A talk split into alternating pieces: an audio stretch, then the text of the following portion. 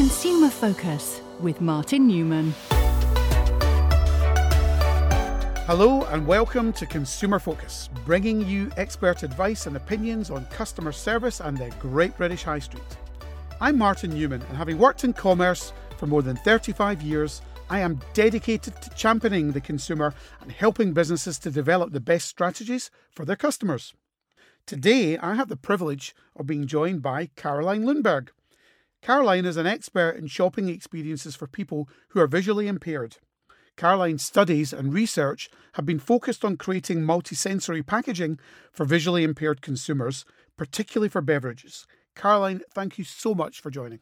Just before we go into the questions, I think that one stat I would probably like to share with our listeners um, to the podcast, and they may not realise this, is that as of today, there are estimated around about or just under 2 million people who have sight loss and blindness in the UK as a whole, or roughly 3% of the population.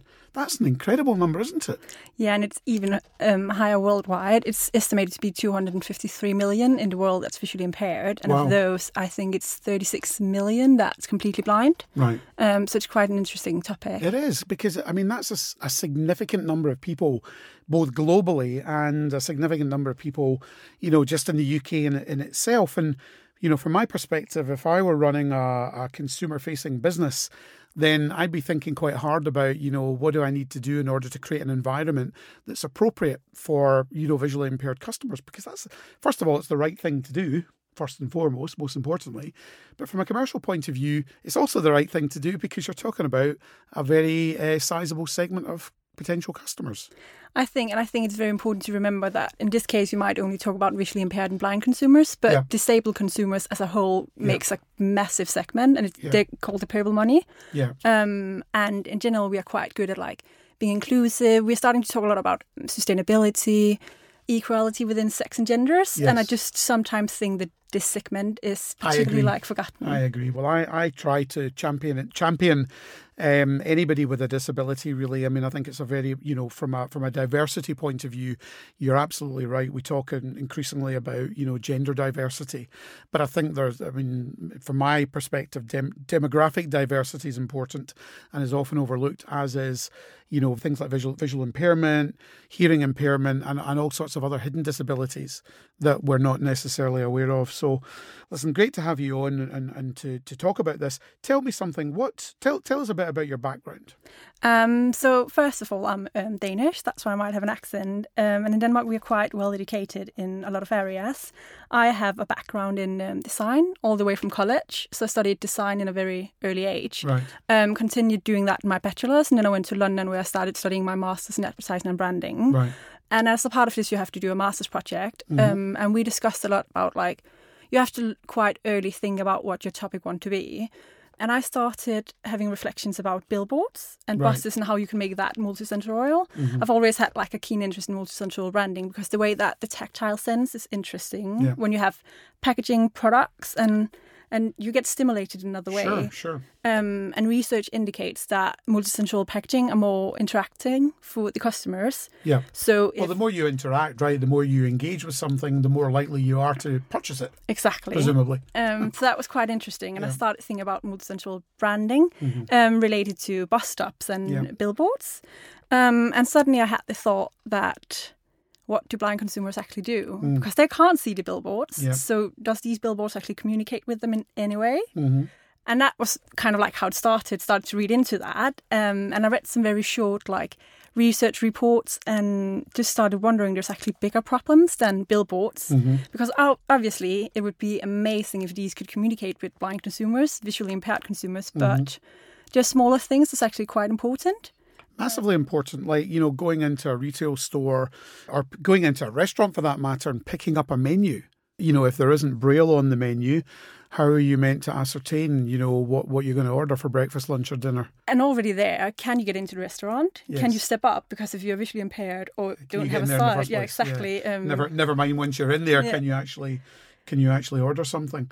So that's some. Those are some of the reasons that, that kind of inspired you, I guess, to get involved with multisensory packaging. What stores do you think or are there any stores for that matter that, that do the most to support visually impaired customers? Have you got a, a sense of that? Um, so I think firstly it's very important for me to introduce that I am not visually impaired. I don't have a sight loss. All my um, knowledge from this is clear interest. That's the only way I've gotten it. So everything I know is from people who's told me about their stories Yes. or what I've read. Yep.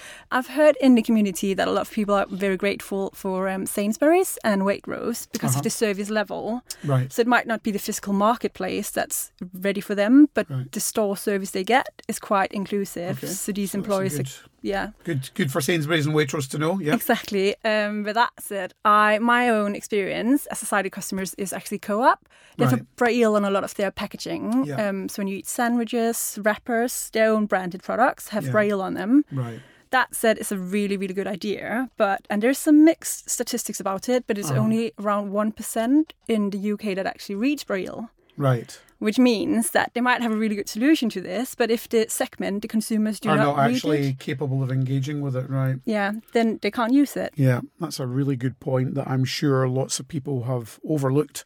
If there's only a very small percentage of the visually impaired community that can actually read Braille, and, and I hadn't personally yeah, thought of that myself either. I mean, the co-op certainly as a as a retailer is one that I would have almost expected to have probably been a little ahead of the game. I think They're they're, so great, They're yeah. very focused on the community, and you know they're a very community driven retail organisation, and I think they demonstrate a lot of best practice around social responsibility, and and you know it's like good to know that they are that this is something they've that they have catered for, but also important for them to realise that that they're actually missing out a large percentage of visually impaired community because they can't read braille. Do stores do enough for visually impaired people generally in your mind? And and I suppose is one part of the question. So, in a general context, do stores do enough for visually impaired people? And the second part of my question is: Are are there any particular offenders that you think do particularly badly that you're aware of? I think that's a very good point there, and it's quite like it's a difficult answer to that Yeah. because in general the stores do not do enough for visually impaired consumers at Yeah. all. The physical marketplace isn't designed for people with visual impairment, blindness, or for that matters necessarily disabilities. Yeah, But that said, I think a lot of it comes down to education. So that's one part of the answer. Mm-hmm. Yeah, yeah. But secondly, a lot of research I did is that 83% of the communication is perceived visually. So that's why we do not think it in to fit consumers who cannot see, which is quite a good point as well. yeah, That said, it's known that we all get older. Like we're living better, we get older, and we live longer than Mm-hmm. Yep. we've done before, which means that it's not just a minority. We might all lose our sight at some point in life, right. which means that it's quite an important Wow. topic. That's a pretty harrowing thought. Yeah. for many people listening today, I'm sure. Um, that, and, and- but you're absolutely right. I mean, at some point in our lives, as we live longer, we are certainly more likely to lose our sight, or certainly have a fairly serious visual impairment as we get to a certain age, and then the impact that that would have on us. So, what I was, what we were talking about at the outset, in terms of the number or the size of the segment, could grow exponentially, you know, a multiple of goodness knows how many, given that we have already something like 65, 66 million people living in the UK, and that's forecast to grow to 80 million in, let's say, the next decade or 15 years, then there could be a, an enormous number of people that fall into this category because of the fact they're, they're living longer. And another important aspect is a lot of these blind consumers who are shopping at physical marketplace. Because Uh-huh. an important insight I got was a lot of them actually use online services like Ocado, which is great. I'm not calling them out. It's great that they can order shopping Yeah, online and get it to the door. Mm-hmm. But a lot of people do actually like to go out and do the physical shopping, sure. but they need help. The second thing is a lot of the consumers that become blind in later life actually Mm-hmm. suffer from depression Right. um, because they're suddenly not able to do things they Of like course. to do. Of course. Um, and then they go out and want to shop, but the service I- assistants are not educated. Yeah, my, my perception is, I mean, I, I haven't, you know, I'm I'm I'd like to do something to kind of prove this, but my instinct tells me that it's probably very inconsistent, and it probably comes down to rather than it probably coming coming down to the organisation and training people and educating their staff, you know, as they should do when they join the business. Um, it's probably more down to just individuals who want to go the extra mile and want to deliver the right type of service and actually care enough to maybe stop what they're doing and help somebody who's clearly struggling either to get into the store or you know to find the products they're looking for in the store do you agree with that Yeah, and I think I've read a lot about it, and a lot of people feel they come into a store and they can feel that um, some of the staff might avoid them, yeah um, and there could be multiple reasons. because they don't know because they're They- uncomfortable yeah, exactly. And if you're not if you're not used to having people around you who might have a disability, Sure. you might not know how to handle it. yeah you can Um, understand and that that's A lot of these sales assistants might be young people Sure. who are not like how are they supposed to deal with it? I think that's that's a really good point. You know, my my, my daughter Saskia um, had a hip replacement a few years ago, but for a number of years before that, she she had an illness basically destroyed her hip, and she was in and out of wheelchairs for a long time and on crutches. And it was it's very interesting when you observe the behaviour of people when you're walking down the street with, and you're pushing somebody in a wheelchair.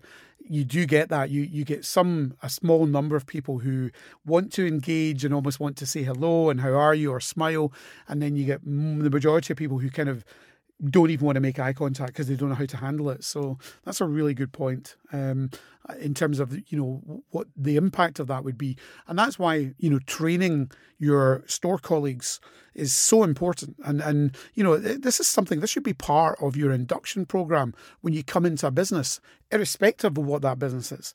Really, every business should have something in there for you know essentially how to cater for and serve particularly if you're consumer facing but even if you're business to business you know how do you cater for and serve the needs of any consumer or any person for that matter who has any form of uh, disability i mean it just should be part of the part of the mandate if you like and certainly part of the induction program and it's a it's a lot about empathy as well. Yes. Like when you get the empathy. And Totally. there was um I saw this YouTube video with a blind woman called Christina Ha and Mm-hmm. her so we live in this very digital world and her example was try to close your eyes, yeah take up your phone, take a selfie and now post it on Instagram right and give it a caption. yeah And it sounds like such a simple thing. Yeah. But if you can't even do that, how are you supposed to go into Morrison's, Yeah. walk around, buy a milk, and know which milk that's it a great example so her name is again Um, Christine Ha. She's like a blind master chef, actually. Right. And is that on quite cool. YouTube? You can Yeah, find on her. YouTube, Right. yeah. Well, that'd be really interesting. I'm sure for people would want to have a look at her videos. Um, tell me about your research, will you, in a bit more detail? Tell me about what inspired you to focus on beverages in particular. So this Is a personal habit of yours? um, I do like. Is this alcoholic beverages or any beverages? Um, it's quite. It's not funny, but it's a funny one. Um, it's that I was sitting in. So we were sitting at uni and we were discussing these things, Mm-hmm. and my professor was very much like, you have to start with a category, you have to Uh-huh. and narrow it down, which is so difficult when you just want to change the world. Like you want to change everything. Yeah. And at first, I actually wanted to do cookies because you know cookies are yum. Yeah. But it seemed like that was a very small category. Yeah. Um, and then I started like then we are laughing about beverages. Start to think like, what do you? How do people know if it's a sparkling wine? Yeah. or not a sparkling wine. And that was kind of how it started. And then I got the idea well, you should make a multisensorial application for your phone. That can tell you if it's alcoholic or not, if it's how many percentages there's in it. So you can just scan it and it would tell you what's happening. Great idea. Um, what's in it is the customer would not be completely independent with that. Secondly, there's already technologies out there. Right. So a lot of blind consumers are using something called Be My Eyes Be my eyes, right? um, which is an application where you call to a volunteer who would then help you with like a video call. right. So you would ask them a question. They would say you can go to the right or left, or this is this milk, or this is a wine. So there's something in that area. And, and, and do they have to subscribe to that? Is that does Um, that it's- cost them or? it's completely free, completely- oh, So it's volunteering people that are sitting ready that's amazing. to check. Um, yeah, it's really good, Mm. and I know. So um, I know an expert from Procter and Gamble, and she knows some of these developers, and Mm-hmm. I like con- communicating with them as well. Right. But so this technology is already there, Yeah. and I was like, it can't be right that you and everything you have to do have to use your phone. Hmm. Down to back to so one thing is going into the store and wanting to buy milk. How are you supposed to identify which milk is which? Is it Yeah. whole milk? Is it semi-skimmed milk? The other thing is that a lot of blind consumers might not go to the physical marketplace, so Mm-hmm. they do an Ocado shop, get groceries delivered. If they do when I have two different users, how are they supposed to um, identify between them? Mm-hmm. And it sounds like such a simple task, but if you don't have a fully functioning vision, you can't see it. Yeah. We can see it on the colors and we can read it, Yeah. but they can't. Yeah. So that was how it started. And from that, it was just beverages, and it was it was difficult to narrow down because you want to do everything. Mhm. So the more I read into it, it was down to these simple things. Yeah. So it sounds like such a easy task to identify your beverages, but it's such a frustrating thing. And research suggested that almost a third of all questions asked to this app was about food and beverages. Yeah. So is it gone over the expiry date? Um, how do I cook this thing? Yeah. And what is this actually? Because you can't feel if you close your eyes and you have um, cornflakes and cocoa pops in front of you, you can't feel the difference. Sure. It's two boxes. So it was down to so simple things. So where where are you on this journey then? Because obviously you've identified, you've clearly identified an opportunity. You've identified a gap. You've identified an issue for visually impaired consumers without a shadow of a doubt. And it sounds like you've identified an opportunity both to help address that issue and something that could be commercially impactful as well. So where are you on that journey? Um, I've created a system, Okay. initially starting with beverages, um, and it is a multisensory system, which means that you would. It started being like a sticker that you could put on packaging, Mm-hmm. which would have a different um, tactile element. Right. So if you had, if you take like a soft drink, like a Fanta or Coke, Yeah. to know that it's um, carbonated, you would have like bubble elements in the sticker, Right. Okay. um, and then you could add a scent. Continuing this progress, I talked with a lot of experts, and they said the problem with this would be you would have to do an extra step in your production of packaging. Yeah. And in the end, it all comes down to money. Sure. For a big company, it all comes down to the cost of something. Yep. So we had to rethink it. And then there's something about could you change the mold? What could you do? So it is a multi-sensory system that I'm still working on, but where it would help you identify between beverages Right. based on significant things Got like you. yeah, carbonated, does it have fat, does it not have Got you. fat? Okay. Yeah. Just in terms of those manufacturers and the brand owners, I mean, you know, in my mind, they have a duty of care. You know, they have a responsibility to produce packaging that's appropriate for all consumers at the end of the day, you know, because otherwise, I, in my mind anyway, you risk being discriminatory, maybe unintentionally, of course, but, you know, you've got to cater for everybody um, as much as you can. And, yeah, there is a cost associated with it, but but you also then, from a positive point of view, you open yourself up as a brand that clearly cares about consumers of all sizes and shapes and forms, if you like, and consumers of any disability or any, any anything that's slightly out of the norm, if you like, you know. And, I think that's massively important. And I think it's massively important for the consumers, and it's very important as a brand owner to demonstrate that you do care and that you are doing something about it. But it's also got a commercial upside. It's the right thing to do, isn't it? But I think that's like you say, it's the right thing to do. And a lot of people might see this as a minority, but like we discussed before, Yeah, we're getting older, we're living longer. It's a lot of people, and and you know think think of, I mean, of all the people that it's not just the visually impaired consumers themselves. It's the people that are in their ecosystem. Some of whom might go shopping with them. Some of whom might be helping them to shop at the moment. Family members. You know, you're ta- so so potentially you're actually talking about a much bigger segment of customers, aren't you? It's back to it's the purple segment, which is not just You call it the the purple segment or the the, purple purple se- money, the purple money. purple money, okay. That's um, how they're spoken of. how they're sorry. described. That's okay. Um, not to put them in, in a group, but Sure. it's it's all about caring. I think luckily there's happening a lot of movement. The challenge is that the brands that have the money might not have thought it into the strategies early, so they have to change everything. Yeah. Um, luckily, there's some really good actors out there. So there's a movement, or call- it's um, called Valuable 500, Uh-huh. um, and it's actually Omnicom who started it. Right. And they are getting trying to get 500 big companies or brands to take their part of it, to put it on the top of their agenda. Right. Because disabilities is not just something that should be overseen. And what a lot of these consumers are tired of is being put into this group that they have a disability because Yeah. they're people like us. They just want to Why be do- treated like everybody else. and why does it have to be so difficult to go Yeah, into to- a shop? couldn't, couldn't agree more. Um, and that's back to how the physical marketplace in Couldn't the world just aren't like designed yeah, for these course. consumers. No, absolutely. It's very it's very frustrating and upsetting for a lot of uh, consumers with disabilities in that sense. It sounds like, um, tell me if I'm wrong, but thinking about shopping and addressing the visual the, the requirements of visually impaired customers. What about customers with an allergen? Because that's also pretty frightening. And obviously, we've seen a lot of heightened awareness of that, where very sadly, I think at least a handful of people have died in tragic circumstances because food packaging hasn't had, you know, the, either hasn't had the right eh, information on it or where somebody's gone into a restaurant and ordered something to eat and was basically given the wrong information about what they were about to consume.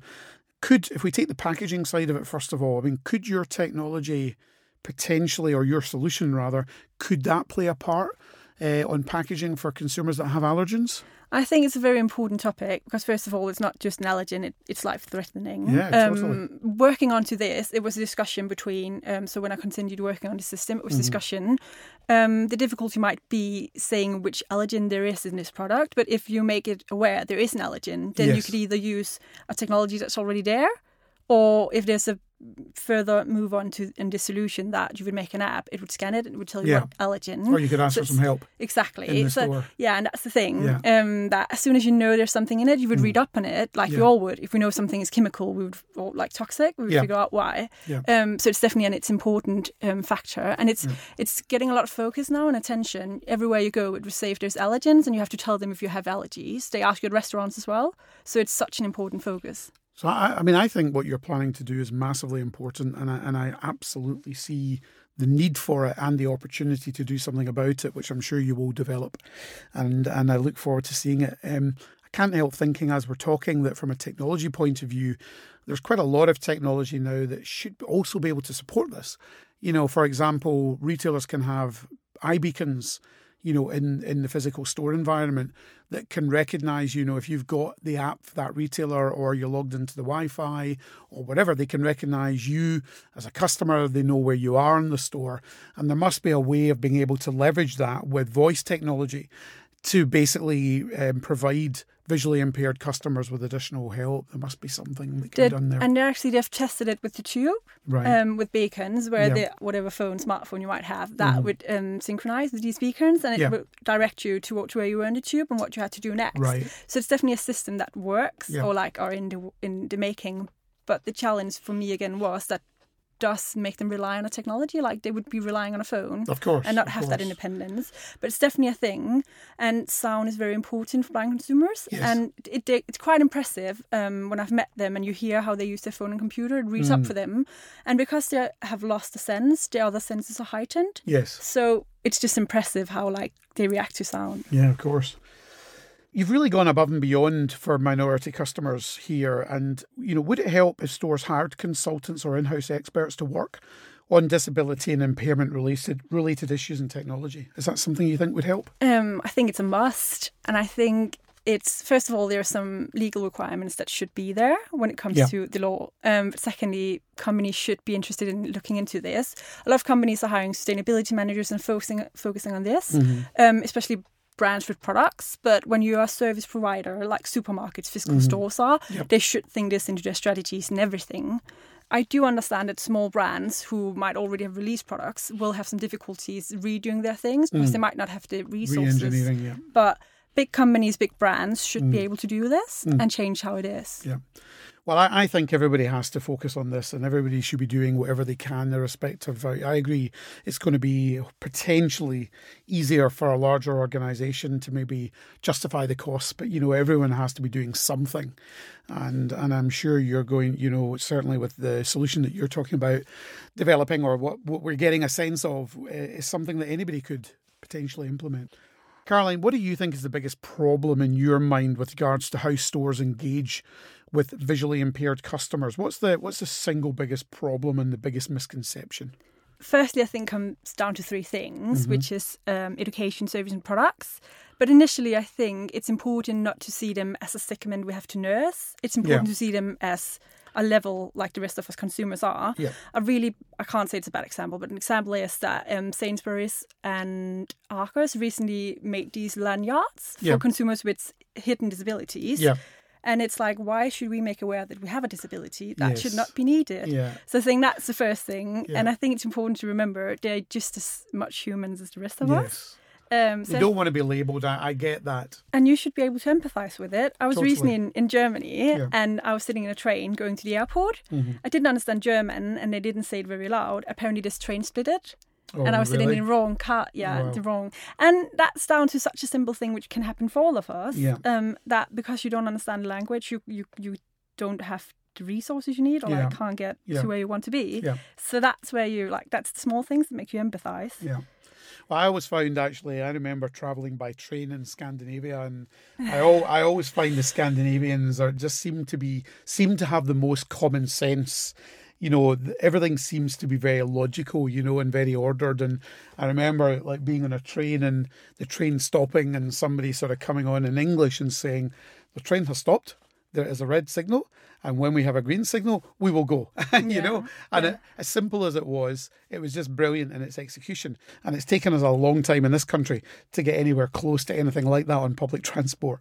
We do have that on some of the new trains now, but uh, generally speaking, for people that travel on uh, various forms of public transport, you know, like I'm sure you, you and I both do, we know the frustration of not knowing when something's happened or why it's happened. And I think that's back to the thing before, because um, it comes to education and service, that's yeah. where we need to be aware of these things things. And like I mentioned, 83% of communication are perceived visually, why the marketplace isn't made for blind consumers or created with that in mind. And that's what we need to change.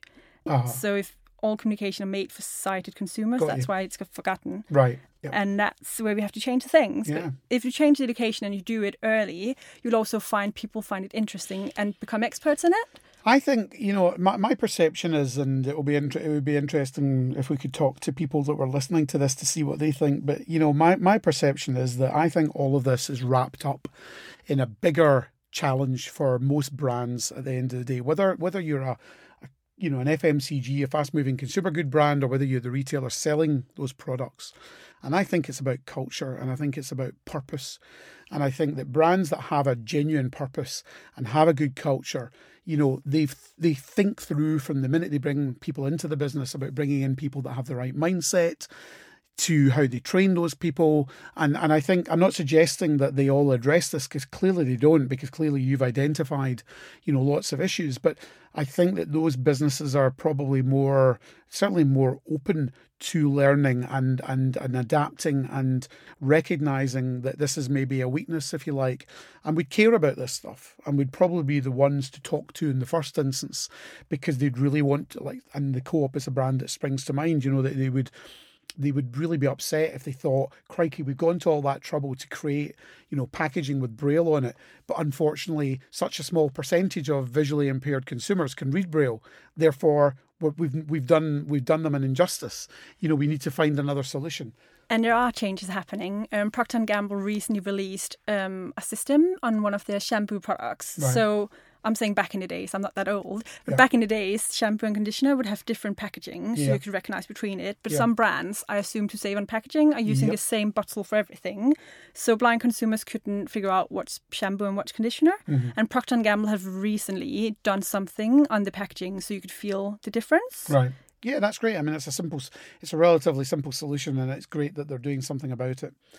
Listen, Caroline, this has been fantastic. We've talked really up until now largely about, you know, the physical environment and the issues that visually impaired consumers have when it comes to engaging with, you know, retailers and brands in, in, in the physical environment. What about online? Have you got any advice for brands or retailers alike in terms of how they might manage that and, and deliver a better level of experience and service for visually impaired consumers? Um, I think the most important part is again thinking inclusion into it. Is it um, accessible? So when it comes to online things, um, some web pages might use um, pictures for the card icons when you check out, right. which accessibility tools can't read, so they yeah. can't pay because they don't know which button to click. Got you. Down to that simple thing. Yeah.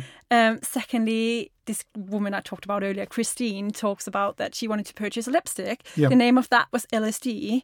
How is she supposed to know what color that is? Great so point, yeah. um, down to these things, people who might not have vision or yeah. visually impaired, how are they supposed to see it? Yeah. And for stuff like newsletters, make sure they're transcribed as well, because a lot of um, Mailchimp emails goes out um, might be images. Right. Um, and I think services okay and everything are doing things right because blind consumers use them, but I'm yeah. sure there are lots of things to look into as well. Just in relation to the the lipstick example that you that you gave there, how would they address that?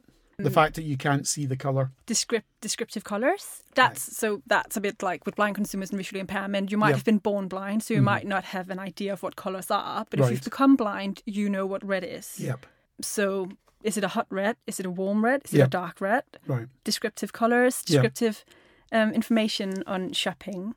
So basically um, most blind or visually impaired consumers will have accessibility tools that will enable them to interact with online sites and therefore would enable them to if providing the product description has the right description and talks about the colours in a way that they would understand, that they can actually interact and engage with the website really in a, in a, in a normal way as anybody else would and still make a purchase decision. Exactly. Perfect. And that's that's needed. I'd like to finish off just by asking you, you know, what for you is the best piece of advice you would have for anyone starting out to develop new technology for a consumer market? What should they keep in mind? I think the first question they should ask themselves is Is this inclusive? Does it fit all consumer great segments? Yes. Yep. And I think if you haven't launched a product yet, if you haven't launched anything yet, Yeah. stop what you're doing and go back to the start. Yeah. Rethink this into your strategy because if not, then you're already behind. Yeah. Um, and I think that's the most important part. If you don't have insights into it, reach out to some foundations who Hmm. has, because a lot of these people would actually talk to you, or reach out to someone with a disability who can tell Yeah. you how it is. First start. If you have launched a product, it might be difficult for you to change this, but then you should rethink it into your future um, Your solutions, solutions, launches, yeah. stuff like that. Yeah. So it's just about being inclusive. It's about thinking wider and think that. So back to we all getting older, like living longer Yeah. It might happen to all of us that Yeah. we become blind, that we lose our hearing. Yeah. So it's important for everyone.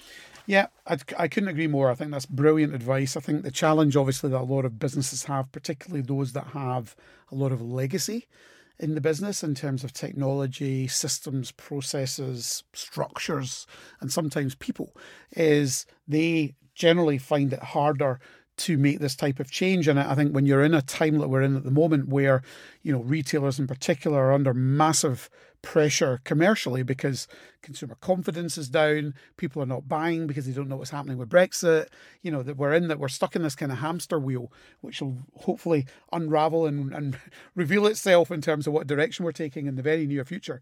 But I think nonetheless, irrespective of that, every organization has a responsibility to be to think inclusively not only in terms of diversity but very much in terms of disabilities and and how you cater for your customers how you cater for your people um, in relation to anyone that, that that happens to fall into you know those categories and treat them as normal individuals but find solutions for them I believe we all have the power to change the world if we Yeah. want to like commit to it. And I Yeah. believe big brands has the money to do it, and I Yeah. believe that service providers need to educate their um, staff better. Yeah. Like so, Totally it's just agree. if you just want to change the world, we can all do it. Yeah.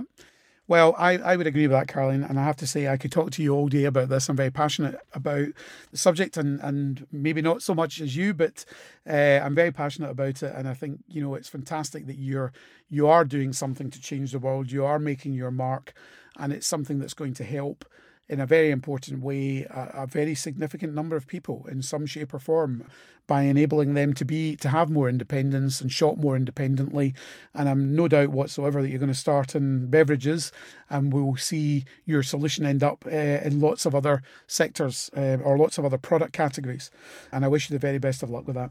Thank you so much. Thanks for joining. Sadly, that's all we have time for. So, thank you so much to all of you for listening to Consumer Focus with me, Martin Newman, and my wonderful guest, Caroline Lundberg. I hope you'll join me again next time to discuss the latest in consumer concerns. Thank you very much.